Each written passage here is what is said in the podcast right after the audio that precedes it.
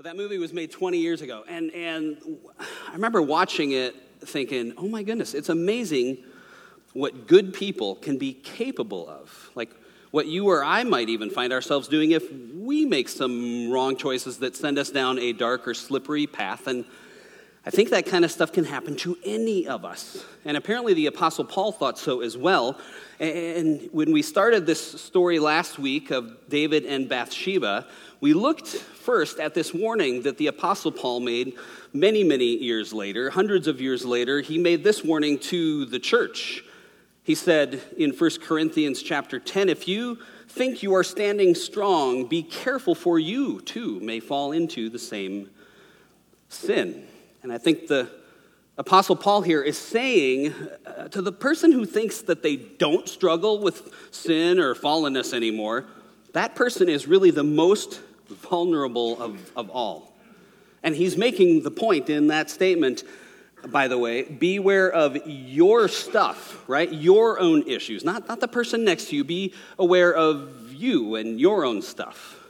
And we see a movie trailer like this one here, and, and we could think, you know, steal millions of dollars? Well, I could never do that. And that's what I thought. And then I watched the movie and went, whoa, wow, and that verse flew through my mind. Be careful, Doug. If you think you're standing strong, be, be careful. Be careful. And last week we started looking in our series on the life of David. Last week we looked at the story of David and Bathsheba. We only got to the first part of it. And if you want to turn to your Bible, 2 Samuel chapter 11. You can keep it open to that place. They'll be on the screen as well. And what I'm going to do this morning is kind of a running narrative on the story, and we're going to get through this and into chapter 12 to finish the story. But to catch us up, in case you weren't here, last week we talked about how at this point in David's life, scholars think he was probably about 50 years old. He's been king of Israel for a number of years. He's had great success leading Israel. He's firmly established them as kind of the superpower in the region under his reign. And it's springtime, the time when kings go off to war every year. But this year, David says, skip it, I'm not going. And we noticed this in the story last week, and I want to do this again. I want to track the word sent, sent. And you might want to even note it uh, in, in your Bible. Sent. Eugene Peterson notes that this is a key word in the story, and the word sent is used a number of times, most of the time, of David, and it's used to kind of show how he kind of plays God and tries to get what he wants in people's lives. So he sends here and he sends there. And, and as we looked at last week, and we'll hit this week as well, there's a number of places throughout this whole story where David has a fork in the road. These places where he could have a chance to stop and make the right choice. So watch for those places as well. 2 Samuel 11, verse 1. In the spring, at the time of the when kings go off to war, David sent Joab out with the king's men and the whole Israelite army. They destroyed the Ammonites and besieged Rabbah, but David remained in Jerusalem. And we'll pause for a second. Last week we looked at this kind of spiritual drift factor at work in David, why it was such a big deal for him to stay home. And that was our first clue that something's up. So let's read on verse 2. One evening, David got out of bed and walked around on the roof of the palace, and from the roof he saw a woman bathing. The woman was very beautiful, and David sent someone to find out about her.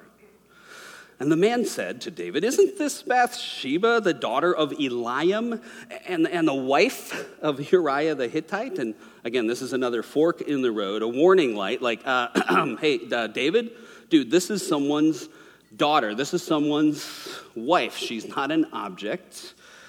But David, he just blows right past this warning light. In verse 4, it says, Then David sent messengers to get her. That word send again there, right? This time he's not sending for information, he's sending for the woman, and he uses his power to get what he wants. He sent messengers to get her, it says, and then it says she came to him and he slept with her, then she went back home. Now, up until this point in the story, everything works the way that David plans, right? He plans it, he sees something that he wants, then he inquires, then he finds out, then he sends for her, then he sleeps with her, and then he sends her home. But then there's something that happens that's not in David's script. Look at verse 5. The woman conceived and sent word to David saying, I am pregnant. And there's that word to send again, right? Only this time David is the sendee, not the sender, right? And he hadn't counted on this. And you know, this always happens with sin. This always happens. Like, sin sets in motion spiritually destructive forces that we cannot control, no matter how in control we think we are. Right? We, we just can't do it. And sin always does that. And it can be external forces like this, like pregnancy, or it could be disease, or something like that, or, or oftentimes it's internal forces like the loss of our character, the loss of innocence, but sin will always set into motion forces that we can't control. And this brings David to another fork in the road. Whew, okay, now how will David respond now that the results of his sin have spun out of his control, which they always do? He'd already gone down this road of giving into temptation. That warning light went off. But, but, but, but there's always the crossroad then after the fact as well, after we have sinned. Like, how do we respond after we've sinned, when we become aware that we have done wrong and the consequences start to unfold. Like, it's so fun when kids are really little. Anybody have a little one that, that the first couple times they think they got away with something, right? Like you go and they got the cookie out of the cookie jar or whatever they ended up doing, and you come in the room and there's, you know, either cookies all over their face or all over the counter. But as a smart, wise parent, you say, um, Noah, were you in the cookie jar? Right? Right? And then they give you the, no, of course not, right? They're just not smart enough to see they've left evidence. Does anybody have a child like that? Has anybody been a child like that? Both guilty here. My mom's nodding, yes. I've been both. Um, you know, at that point when kids are little and you, you kind of point out, uh, yeah, here's the deal, champ. You know, a lot of times they just feel horrible and sad and bad or they cry, right? Because um, they haven't got good at hiding yet. They don't know, oh, if I keep working this, they find out pretty quick, right? uh, if I keep working this angle, I might get away with it. And with David, when, when this came up, um, he could have thrown himself to his knees. He could have then, right then, he's busted, he's caught, he could have confessed to God and to Bathsheba and to Uriah and to his people what he had done. He could have repented, he could have tried to set things right. He could have done that. Like he could have gone down that fork in the road. It would have been a tough one, but he doesn't do it. Like he goes down a darker road because he still thinks he can control things. Isn't that interesting what power does?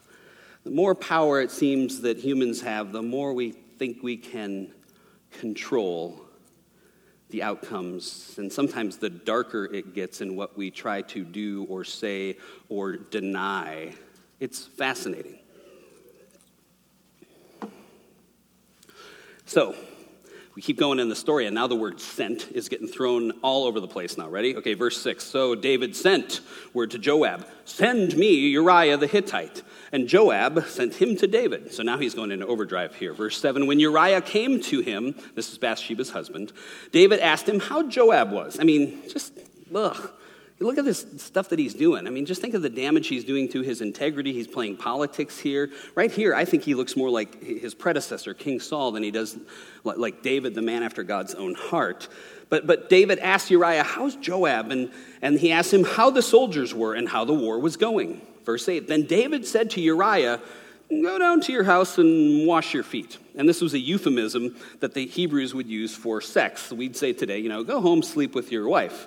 And, and David thought, okay, there we go. I think I fixed the problem, right? He thought he's back in control. So Uriah leaves the palace, and, and a gift from the king is sent after him. And then verse 9, but Uriah slept at the entrance to the palace with his master's servants and did not go down to his house.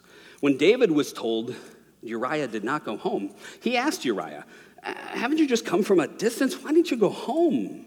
But Uriah said to David, well, the ark of the Lord and, and, and Israel and Judah, they're all staying in tents, and my master Joab and my Lord's men are camped in open fields. How can I go to my house right now and drink and then lie with my wife? As surely as you live, I will not do such a thing. I mean, dude, this Uriah guy is committed, right? He's committed, he's passionate, he's faithful, he's dedicated. This is a top notch warrior. But what do you think that reply did to David? Well, he just got fired up to try harder. So look at verse 12. David said to Uriah, eh, Stay here one more day and I'll send you back. So Uriah remained in Jerusalem that day and the next. And at David's invitation, he ate and drank with him, and David made him drunk. But in the evening, Uriah didn't go home, right? He went out to sleep on his mat among his master's servants. He did not go home. And I just stop for a second and think, how ironic is it that this foreigner, right, the Uriah the Hittite, he's more faithful to God than David is right here. In fact, Uriah is more faithful to God while he's drunk than David is while David's sober. I mean, it's amazing. It's amazing. So, look back at the story. How far is David willing to go? As far as he has to. Verse 14 In the morning, David, notice here, um, it says he's writing a letter to Joab. David wrote a letter to Joab and sent it with Uriah, right? He, so he has Uriah carry this letter, his own death sentence. This is cold, right? In the letter, he wrote, Put Uriah in the front line where the fighting is fiercest, then withdraw from him so he will be struck down and die. I mean, David's willing to commit murder if he has to. This is not in a moment of passion either. This is calculated, cold blooded murder. And he makes Joab, the commander, an, access- an, accessory to the crime. And he's picked his accomplice very well because Joab agrees to do it. Now, notice something else about this.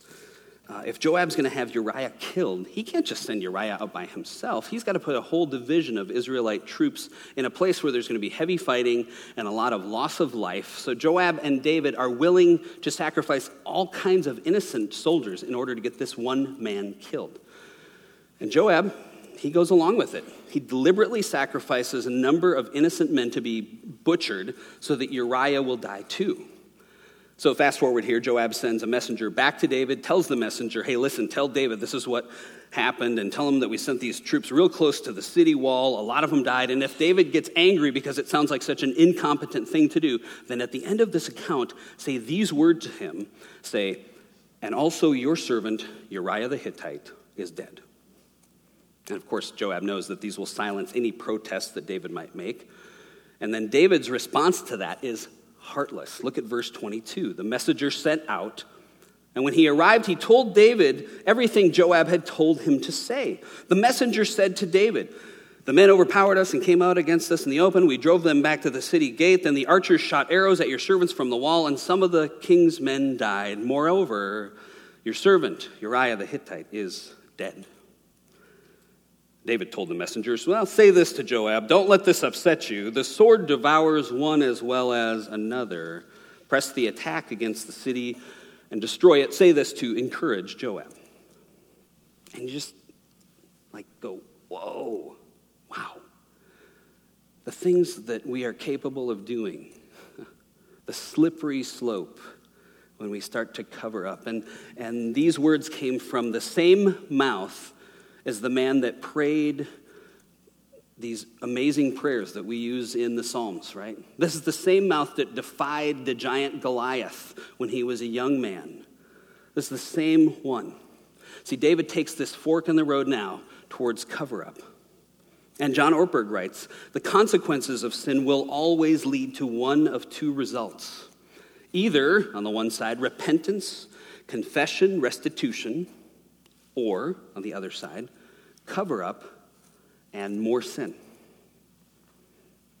And that 20 year old movie, A Simple Plan, that we showed the trailer of, it's a story of exactly this like how these characters spiraled into unfathomable, unfathomable sin, just trying to cover up their previous crimes and sins. See, it always leads one way or the other.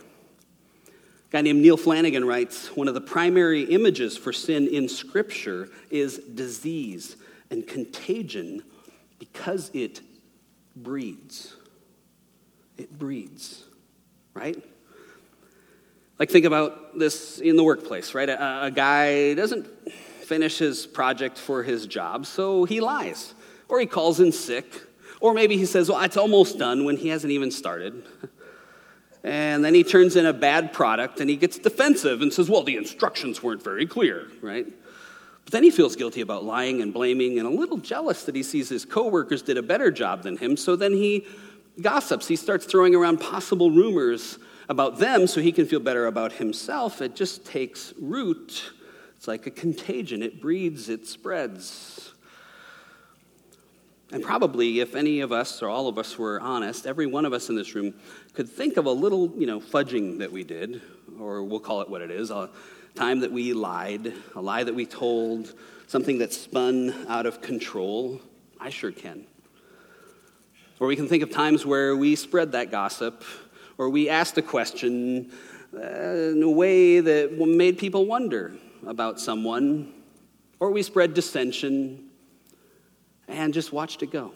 And if we didn't get caught, whoever we involved in the lie, by the way, if we don't get caught, the people that we kind of involve in that little plan, we get this little tension, this weirdness between us and them, this weird vibe that impacts our ability to trust and to be real and to be honest with them. Like if you're on a team with someone or on a ministry team, even, and someone keeps perpetuating something that's not true, it just adds a strain and a twist, and you can't walk in the light together because sin breeds, it spreads just like disease. And back here in our story with David, verse 27, he's almost finished with his containment, his cover up. That verse 27, the word sent is used again, because in this, after her time of, of, of mourning, David sends for Bathsheba once more and has her brought to his palace, and he marries her, and he's done it. He's gotten away with it. And nobody will ever know. See, David thought that the great danger of his life was oh man, somebody's going to find out. But of course, that's not his greatest danger. The greatest danger is that no one would find out and that his soul um, would be destroyed, that his heart would be hardened. See, that's the bigger danger. No one finds out and I get away with it. See, that's always the way it is with sin. We get so afraid, oh man, somebody's going to find out. But, but friends, that's not our great danger. Our greatest danger is that nobody will find out and that we will live our lives in darkness and hiddenness. Because you can't have real connection with people when you're hiding. That thing you might be hiding from your friend, your spouse, that will damage intimacy. It will. Look at the verse um, 27. The old King James Version translates it like this It said, But the thing David had done was evil in the sight of the Lord. See, David covered this up from just about everybody. He could fool the army, he could, he could kill Uriah, he could marry Bathsheba, he could adopt the baby, he could con the whole nation. But there is one who sees everything with absolute clarity, and he will call us into account. His justice will not be evaded, and he, God, will not be taken in by the cleverest of our cover ups, and it's for our own good. It's for our own good. It's out of his love for us. And David's next crossroad comes, and it involves the pronouncement of the judgment of God. We're going to talk a little bit more about this next week, because this is in the Old Testament. Things look a little differently now, but this is his last chance in this story. And so we meet a new character here, a character that we haven't met up until now in this story, the prophet Nathan. 1 Samuel, now we move to chapter 12, verse 1. It says, Now the Lord sent Nathan to David. We see that sent word again, right? And that's the last time we'll see it in the story. David's been playing God, right? Sending here, sending there, with a lot of people's lives up until now, and probably doing it for over a year because by now a baby has been born, and now the Lord sends, and when the Lord sends, there ain't nobody else that's going to be sending anymore, right? God's the last sender. And, and, David's been playing God with Bathsheba, with Uriah, with Joab, with the army, with all of Israel. It's almost like he's a spider just sitting in the middle of a web, weaving the web, getting away with it. But always, like always, friends, always, sin involves this temptation that it has from the very beginning with Adam and Eve. And you can be like God. You can get away with it. You can decide and control. You can be like God. But one day, God is going to be like God. And right? God's going to do the sending. And out of his love, friends, out of his love, God sends the prophet Nathan to David. Now, Nathan has given a great deal of thought about how he's going to approach the king. Like, you know, if there's somebody that you love and you see him going down the wrong path, like you got to help them, but usually coming right at them and just, you know, barking at them is not going to help. Um, and Nathan has to find a way to get past all of David's defenses and the hardness of his heart, so he thinks, and I'm sure he prays. And, and finally, he gets it. He's going to tell a story. He's going to tell a story. Look what he says in verse 1. The Lord sent Nathan to David, and when he came to him, he said, David, there were two men in a certain town, one rich, the other poor. The rich man had a very large number of sheep and cattle, but the poor man had nothing except one little ewe lamb that he had bought. He raised it, it grew up with him and his children. He it shared his food, drank from his cup, and even slept in his arms. It was like a daughter to him. Now a traveler came to the rich man, but the rich man refrained from taking one of his own sheep or cattle to prepare, a meal for the traveler who had come to him. Instead, he took the lamb that belonged to the poor man and prepared it for the one who had come to visit him. I mean, he tells this really artful uh, parable, really. And then the next verse, look at David's response after hearing this story. David burned with anger against the man and said to Nathan, As surely as the Lord lives, the one who did this deserves to die. He must pay for that lamb four times over because he did such a thing and had no pity. I mean, he gets all fired up about this guy, right? How could anybody do such a terrible thing? Well, honestly, I think David's a lot like maybe me and maybe you. Because I can be listening to a message or maybe even writing one, I can get all fired up about somebody else's shortcomings or their sin, and it's so easy for me to ignore my own. Right? You ever, you ever find yourself listening to a message and, and you're thinking to yourself, wow, I am so grateful for this message today because I know that the Lord has directed that message precisely to the person who's sitting right next to me, right?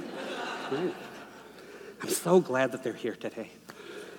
God soften their heart, right? But it's really easy for us to kind of go down that road. And that's what David does here. We all can do that. We can get full of righteous indignation about this kind of stuff because it makes us feel, you know, pretty good about ourselves. And David, in the midst of all this darkness, all this self deception, he's so full of himself and blind that he says, As surely as the Lord lives. I mean, that spiritual sounding baloney language. Had to find the right word there. I mean, ugh, the Lord, right? As surely as the Lord lives, this man deserves to die.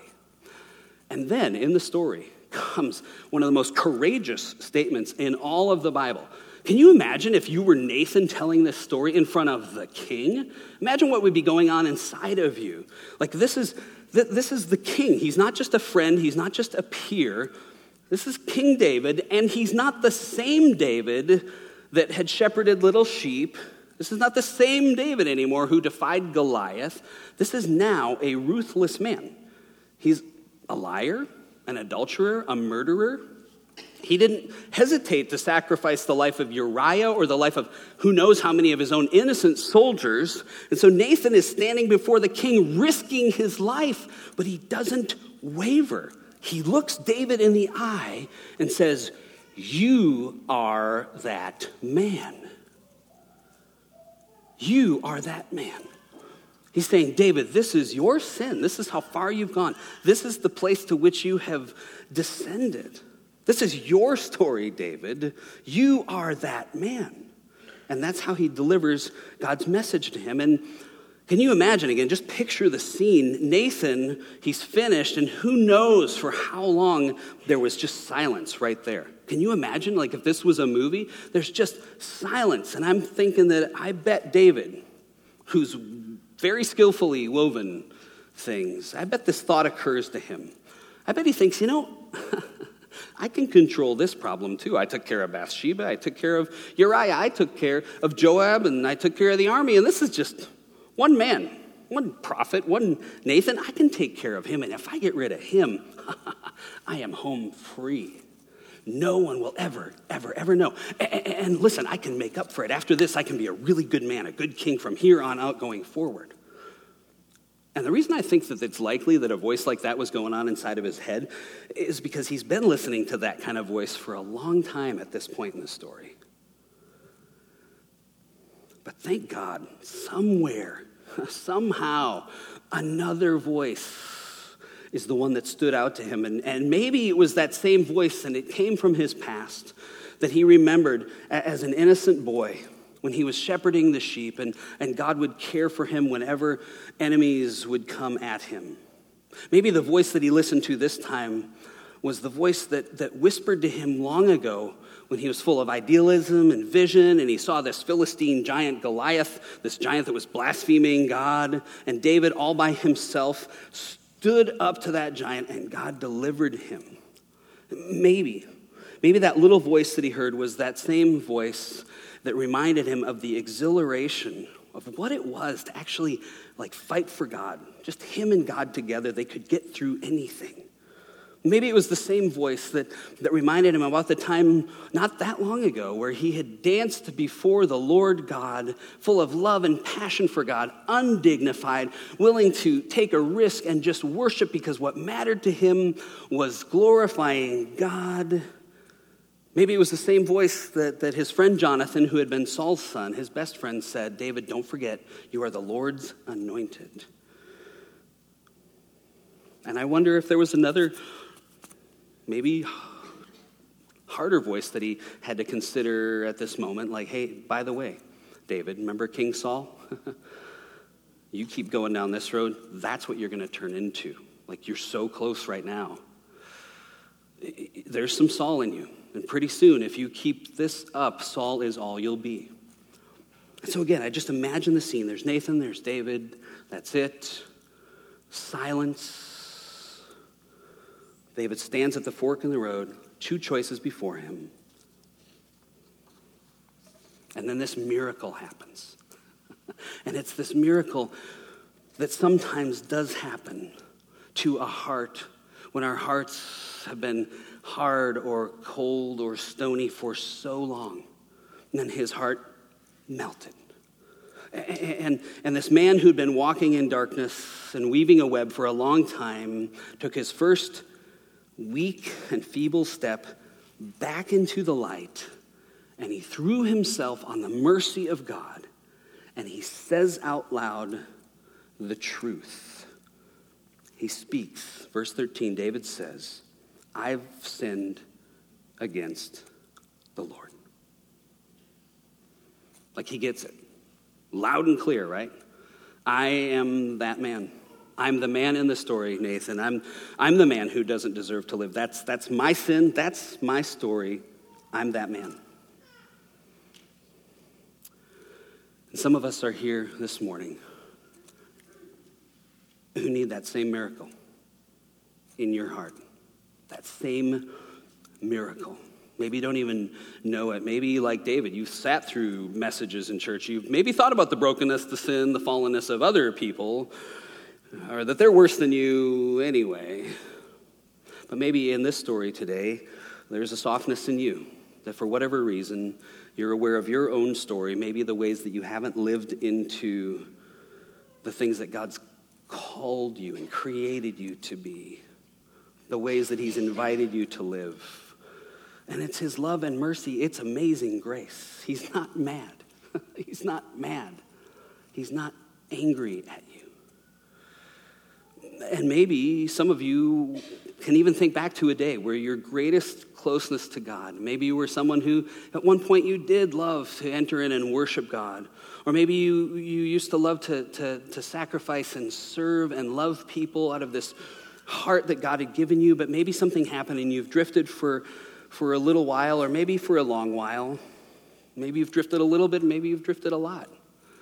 And so I want to ask you what I've been asking myself this week will you do what David did?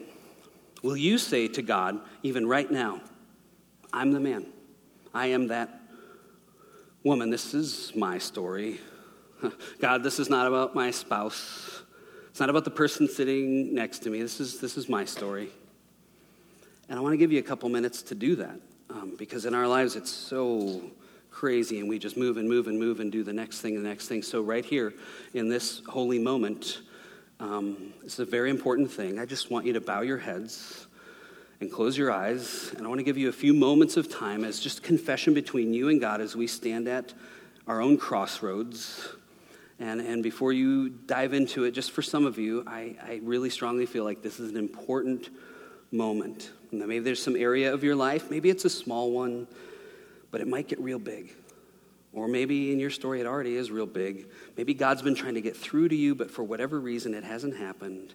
I honestly believe that at this moment, God is waiting for you right now to come to Him in humility and brokenness and just say, All right, God, I am that man. I am that woman. And then just name whatever area it is, right? And, and just tell God you're tired. You're tired of holding him at arm's length. You're tired of holding him away. You're tired of having to walk with this secret and this darkness, this brokenness, this cloud or guilt. Just tell him you want to come home. So just take a moment right now. We're going to take a, a minute or two here, just in absolute silence between you and God, whatever it is in your heart that needs to be confessed, and just confess it to him. Don't resist him anymore. Just tell him, I'm that man or I'm that woman. Just talk to God right now.